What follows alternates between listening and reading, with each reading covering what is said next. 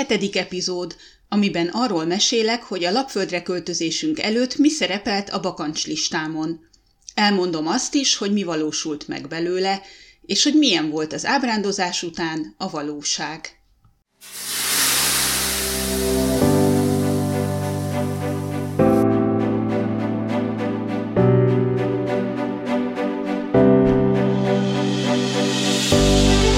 Ez itt a Finnország felé félúton, a Történetmesélő Podcast. Lapföld kapujából, Rovaniemiből mesélek neked a forró szaunák és a hidegvízű tavak országáról, és arról, hogy milyenek a hétköznapok az északi sarkörön.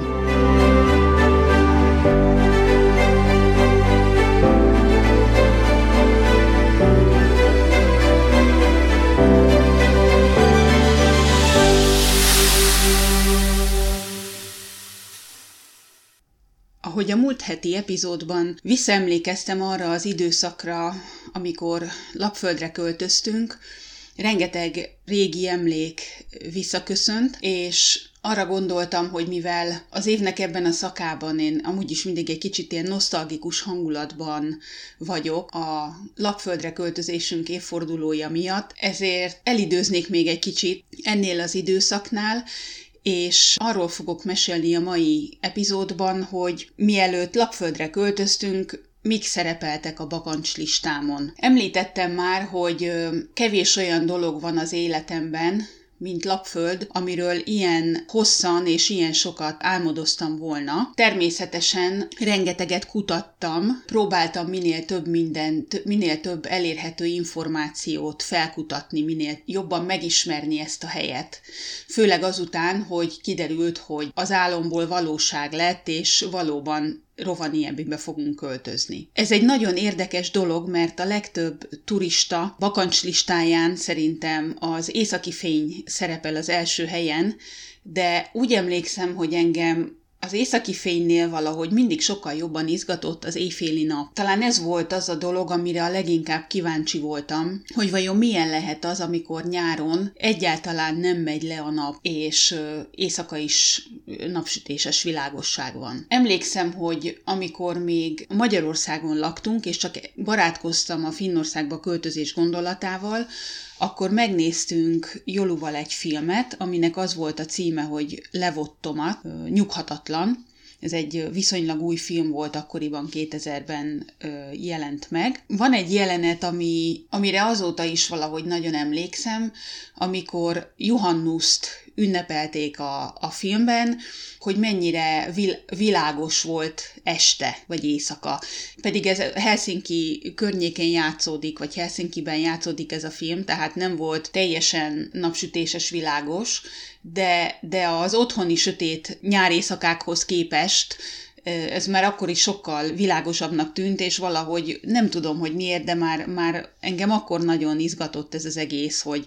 milyen érzés lehet, amikor, amikor a nyári éjszaka nem csillagfényes, hold világos, sötét, és rettenetesen izgatottan vártam, hogy szinte számoltam vissza a napokat május 1 kezdve, amikor lapföldre költöztünk, hogy na mikor, mikor, mikor kezdődik már az éjféli nap. Ez azon dolgok egyike, amivel a mai napig sem tudtam betelni, azt hiszem, és engem mindig újra és újra elbűvöl a világosság és a, az éjféli napsütés, vagy az éjszakai napsütés, és ez az évnek ez az időszaka mindig annyira feltölt energiával, hogy az utána következő sötétséget is valahogy sokkal könnyebben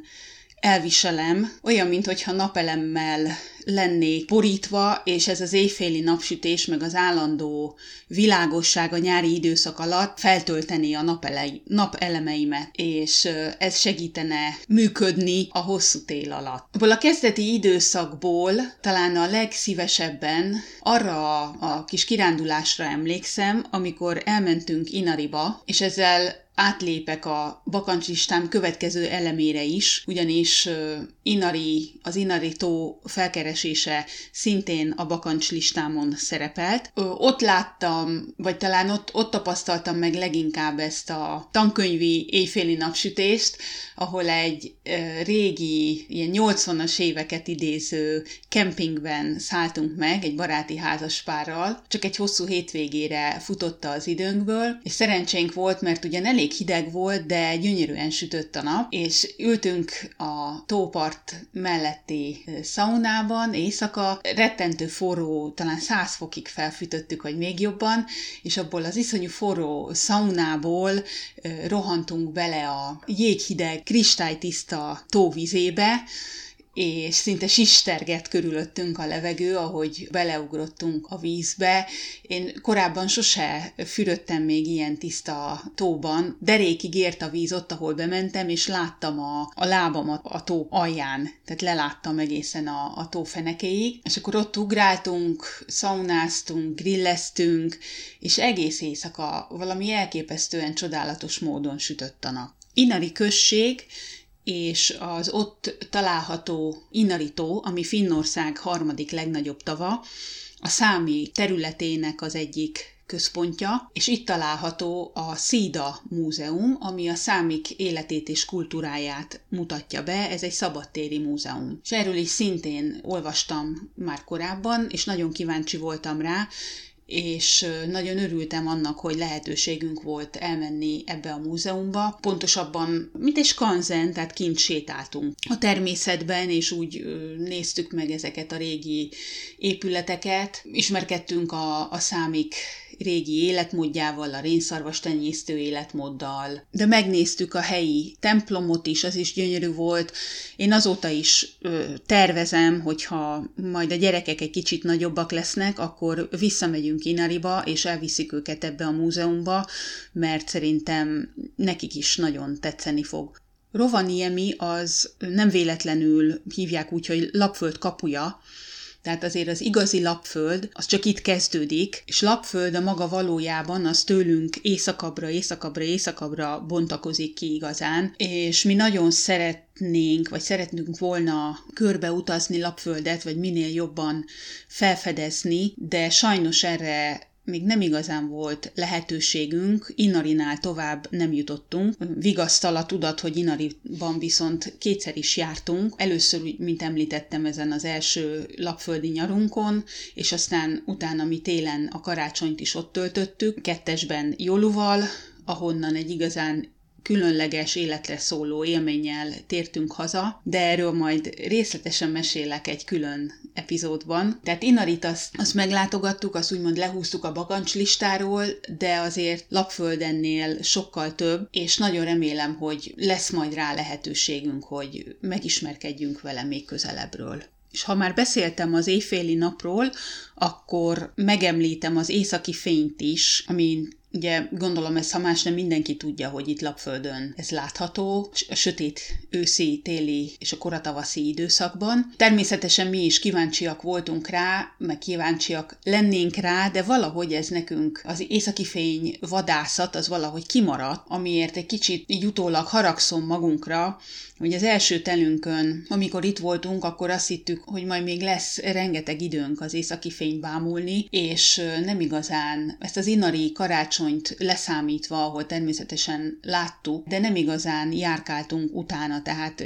valószínűleg azért is, mert még az elején sok minden új volt, sokat dolgoztunk, fáradtak voltunk, aztán a következő évben meg már megszületett Inari, aki erősen limitálta azt, hogy mi esténként, meg éjszakánként hova mehetünk és mit csinálhatunk, viszont ő meg még ahhoz még mindig nagyon pici, hogy őt is kivigyük magunkkal északi fényt nézni. Úgyhogy sajnos a, az északi fényt ugye az igazi valójában még nem tudtuk megcsodálni. Én nagyon várom, hogy hogy majd erre is legyen alkalmunk valamikor a jövőben, gyerekekkel vagy a nélkül. Ha már beszéltem a nyárról és a télről, akkor most megemlíteném a lapföldi őszt, ami természetesen szintén tartogat egy attrakciót, vagy látványosságot, amit úgy hívnak, hogy Ruszka, a színpompás ősz, amiért rengeteg turista érkezik ide minden ősszel, Finnországból és a világ más tájairól is, ugyanis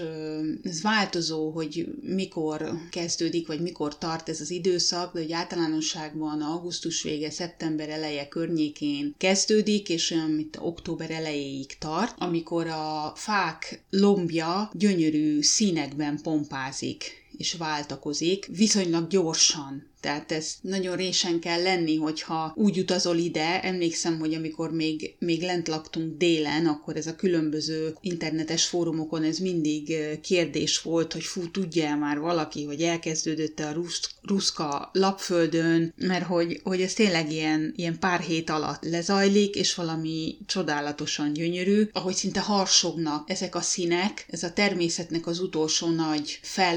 fellobbanása, vagy utolsó nagy színjátéka, a tél beállta előtt, és aztán ez a, ez a gyönyörű szín, orgia, ilyen lehangoló kopár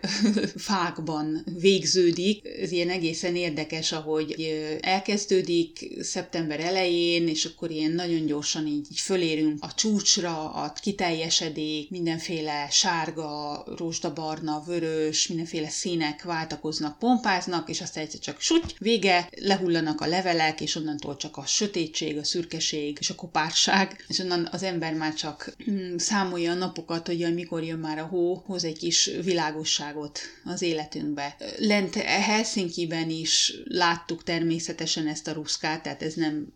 lapföldi exkluzív dolog, de nyilván itt fönt valahogy, mert hogy akkor a területen fekszenek ezek az erdők, itt minden csak csupa természet, ameddig a szem lát, tehát ezt azért jobban lehet élvezni itt lapföldön, valahogy jobban el lehet benne merülni. Erre nagyon kíváncsi voltam, és hát nem okozott csalódást egyáltalán, ezt gondolom, hogy nem kell mondanom, és nekem ez egy külön, azért is kedves időszak a, a szívemnek, mert én őszi születésű vagyok, nekem az ősz az egyik kedvenc évszakom, az otthon is mindig nagyon szerettem, úgyhogy ez meg egy ilyen extra, csodálatos őszi időszak errefelé mindig annak ellenére, hogy mire a, a születésnapom bekövetkezik október vége felé, addigra nem ritkán már nem, hogy színpompás ősz nincsen, hanem többször is előfordult, hogy leesett az első hó.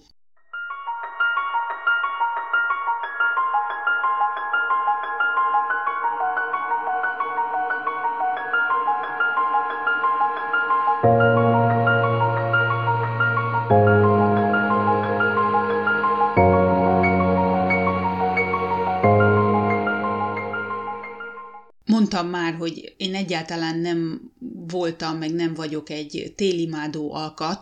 de amikor lapföldre készülöttünk, akkor elhatároztam, hogy megpróbálok kicsit jobban közelebbről megismerkedni a téli sportokkal, mert hogy itt a tél ugye egészen hosszan eltart, és sokkal könnyebb úgy élvezni, vagy elviselni, hogyha vannak olyan ö, hobbiaid, vagy olyan tevékenységeid, amit ez alatt a téli időszak alatt ö, tudsz űzni. Sajnos ez megint egy olyan eleme ennek a bakancslistának, amit még nem igazán sikerült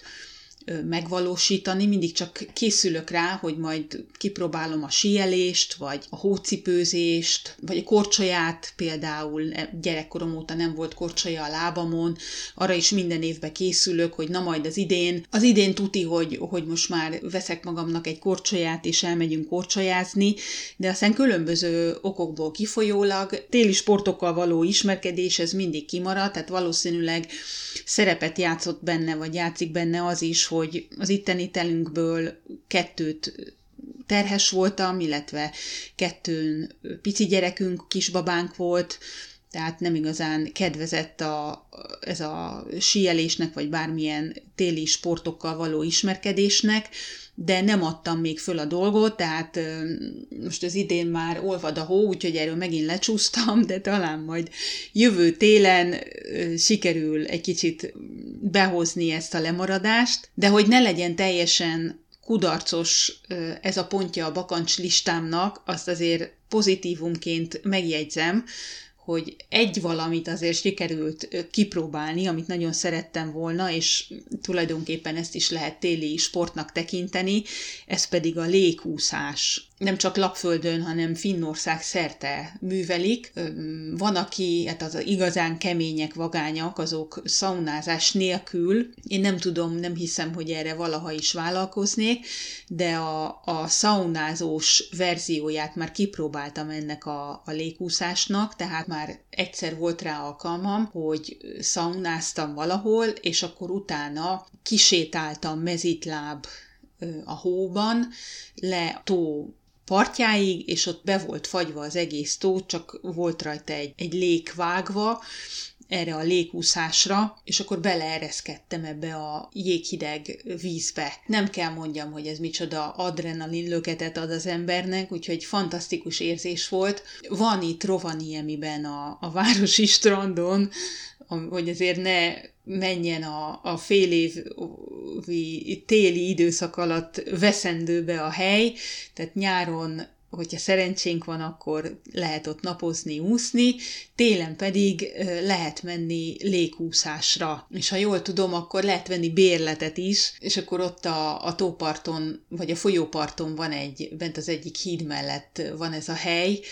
láttam már messziről, hogy oda lehet menni, járnak az emberek rendszeresen, és akkor ott megmártóznak ebben a, a jéghideg vízben állítólag, nagyon egészséges. Ez szintén a, a gyerekek miatt hiúsult meg az utóbbi időben, de, de remélem, hogy ahogy majd a gyerekek nőnek, úgy nekem is lesz alkalmam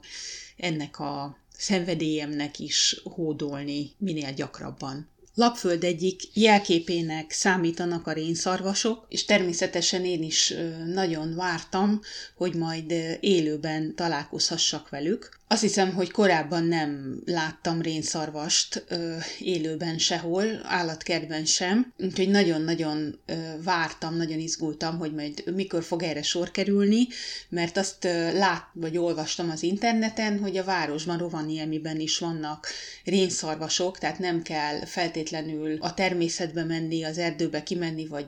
azért, hogy, hogy ezekkel az állatokkal összefuthassunk. De azt hiszem, hogy az első találkozás az akkor akkor volt, amikor, amikor Innadiba mentünk nyaralni, az odavezető úton láttunk először rényszarvasokat sétálgatni, meg aztán Inariban a faluban is többször is, és aztán később láttam őket itt Rovaniemiben is, ott fönt a, az Ónaszvárai városrész környékén, ez egy ilyen kiránduló terület, sport szabadidős központja Rovanieminek, és ott szokott csatangolni egy csapat rénszarvas, és velük már többször összefutottunk, illetve nyáron, amikor nagyon meleg van, akkor ezek a városi rénszarvasok, ezek leszoktak járni a, a tópartra is, vagy nem tudom miért mondok mindig tópartot, a folyópartra fürdeni, strandolni, ami mondjuk jól mutat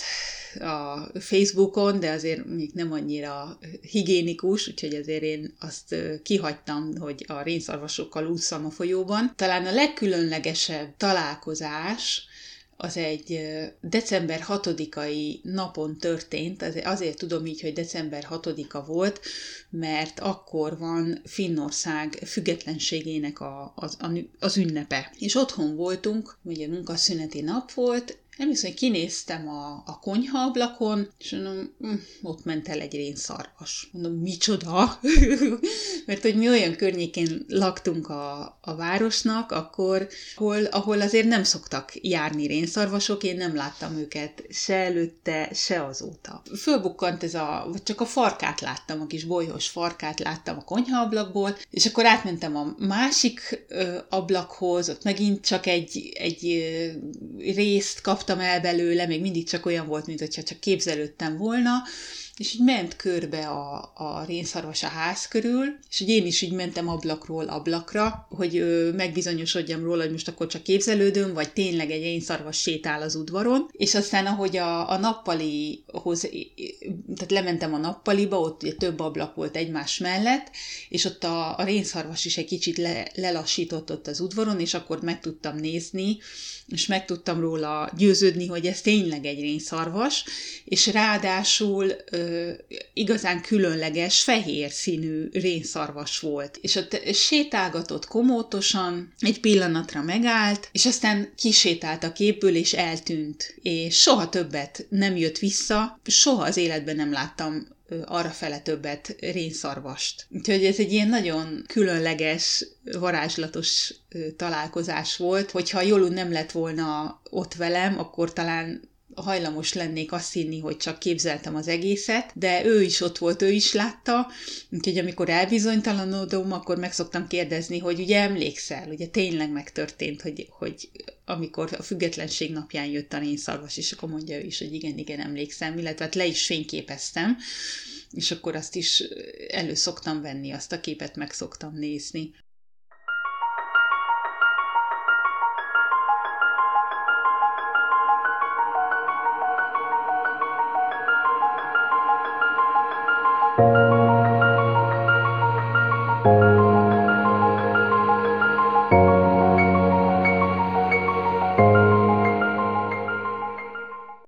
A rénszarvasokkal összefüggésben volt még egy bakancslistás álmom, az pedig az volt, hogy szerettem volna el, eljutni Ranuába, az állatkertbe. Főleg itt az északi sarkörön honos állatokat lehet itt megnézni. Amikor felköltöztünk Rovaniemibe, akkor az első utunk egyike vezet, Ranuába vezetett. Ide aztán rendszeresen visszajárunk azóta is. Idén karácsonykor is elvittük a gyerekeket, megvannak a kedvenc helyeink, kedvenc állataink. Mondanom se kell, hogy Inari a jegesmedve, hogy ezt mindig kérdezgeti, azt mindig, mindig meg kell nézni a jegesmedvét, vagy jegesmedvéket, attól függ, van, amikor van kiskölyök is, van, amikor egy pár van, most legutóbb, mikor ott voltunk, akkor csak egy jegesmedve árválkodott, de aztán olvastam, hogy most társat kapott, úgyhogy talán megint lesz majd kis, kis bocsuk is. És nagyon sok madár, különféle bagyok is vannak itt Ranuában, amit, amit mindannyian nagyon szeretünk, úgyhogy ott is rengeteg időt el szoktunk tölteni, hogy olvasgatjuk a feliratokat, hogy milyen, milyen bagoly, vagy milyen más madár az életmódjáról, és akkor mindig versenyzünk, hogy kiveszi hamarabb észre, hogy hol bújik meg a, az ágak között, vagy a, a fák között a, a bagoly kiveszi észre hamarabb. Méltatlanul a végére hagytam, pedig hát Rovaniemi egyik fő celebje a télapó, hiszen Rovaniemi a, a télapó hivatalos otthona. Természetesen én is vártam, hogy majd találkozzak vele, de tartozom nektek egy vallomással, én rettenetesen utálom a karácsonyt, és a télapóért sem vagyok különösebben oda. Ha őszinte akarok lenni, akkor ez izgatott a legkevésbé azok közül a dolgok közül, amik Rovaniemiben és Lapföldön várnak, vagy vártak rám. Azt hiszem, hogy nem mi vagyunk az egyetlenek a helyiek közül, megvan az a szokásunk, hogy a télapóhoz inkább nyáron megyünk, mert hogy a, a téli időszakban annyira tele van a hely turistákkal, hogy egyszerűen meg se lehet mozdulni, és annyira elviselhetetlen az egész, hogy, hogy inkább csak a, mi a nyári, nyári időszakban szeretünk jönni, amikor, amikor alig lézeng egy-két ember, nem kell sorban állni, és akkor olyankor szoktunk beszélgetni az öreggel egy kicsit. Egyszer voltunk kint tavaly karácsonykor, azt hiszem, amikor terhes voltam a, a kisebbel, gondoltuk, hogy elvisszük Inarit ki a télapóhoz, hogy karácsony napján, vagy karácsonykor, hogy történjen már valami, meg hogy teljen az idő, de ő sem volt ö, oda ezért a tömegért, meg, meg a nyomulásért. Azt hiszem, hogy a télapótól magától kifejezetten félt akkoriban, úgyhogy mondtam is, hogy na jó, akkor ez egy kivétel volt, de ragaszkodunk a, a mi elveinkhez, úgyhogy majd, majd jövünk ide nyáron. Télapóval a, a kapcsolatom az ambivalens, mert hogy, mint mondtam, hogy én különösebben nem vagyok érte oda, de azért van valami varázsa ennek az egésznek. Minden találkozásunk azért valamilyen módon egy kicsit emlékezetes. Voltunk nála többször is kint a Télapófaluban, de szokott jönni a téli időszakban a városba is, a bevásárlóközpontban, ott is fényképezkedtünk vele egyszer, sőt, az egyik téli időszakban dolgoztam is a télapóval, majd erről ígérem, hogy fogok mesélni bővebben is a későbbiekben. Rovaniemiben minden a télapóról szól, minden a télapóról van elnevezve, Santa Sport, Santa Hairsalon, Santa minden, mindenhol ott van. A postaládája megtalálható bent a városközpontban is, hogyha levelet szeretnél neki küldeni, akkor oda is be lehet dobni, tehát azért lépten nyomon lehet vele találkozni, szembesülni. Egy külön hangulatot ad ennek az egész helynek. A viszonyunk egy kicsit közelebbi lett, mióta itt élek, de azért bevallom, hogy nem lettem rajongója a télapónak. Ezek a dolgok szerepeltek az én lapföldi bakancslistámon. A lapfölddel való találkozás nemhogy nem okozott csalódást, hanem minden várakozásomat felülmúlta, és remélem, hogy ha neked az a vágyat, hogy eljuss egyszer lapföldre, és hogyha neked is van egy lapföldi bakancslistád, akkor neked is sikerül majd kipipálni ezeket a tételeket a bakancslistádon, és te is eljutsz majd egyszer ide, hogyha szeretnéd. Ez volt a Finnország felé félúton legújabb része. Ha tetszett, amit hallottál, iratkozz fel a csatornámra, hogy ne maradj le az új részekről. Ha már feliratkoztál, akkor se dőj hátra. Oszd meg a podcast linkjét másokkal is, hogy minél több ember rám találjon. Finnországról szóló olvasnivalóért és hasznos tippekért látogass el a suomiblog.hu weboldalra. Friss megosztásokért kövesd a Finnország felé félúton Facebook oldalt, a történetekhez kapcsolódó képekért pedig az azonos nevű Instagram fiókot. A weboldalon és a Facebook oldalon keresztül üzenetet is tudsz nekem küldeni. Tarts velem a jövő héten is! Szia!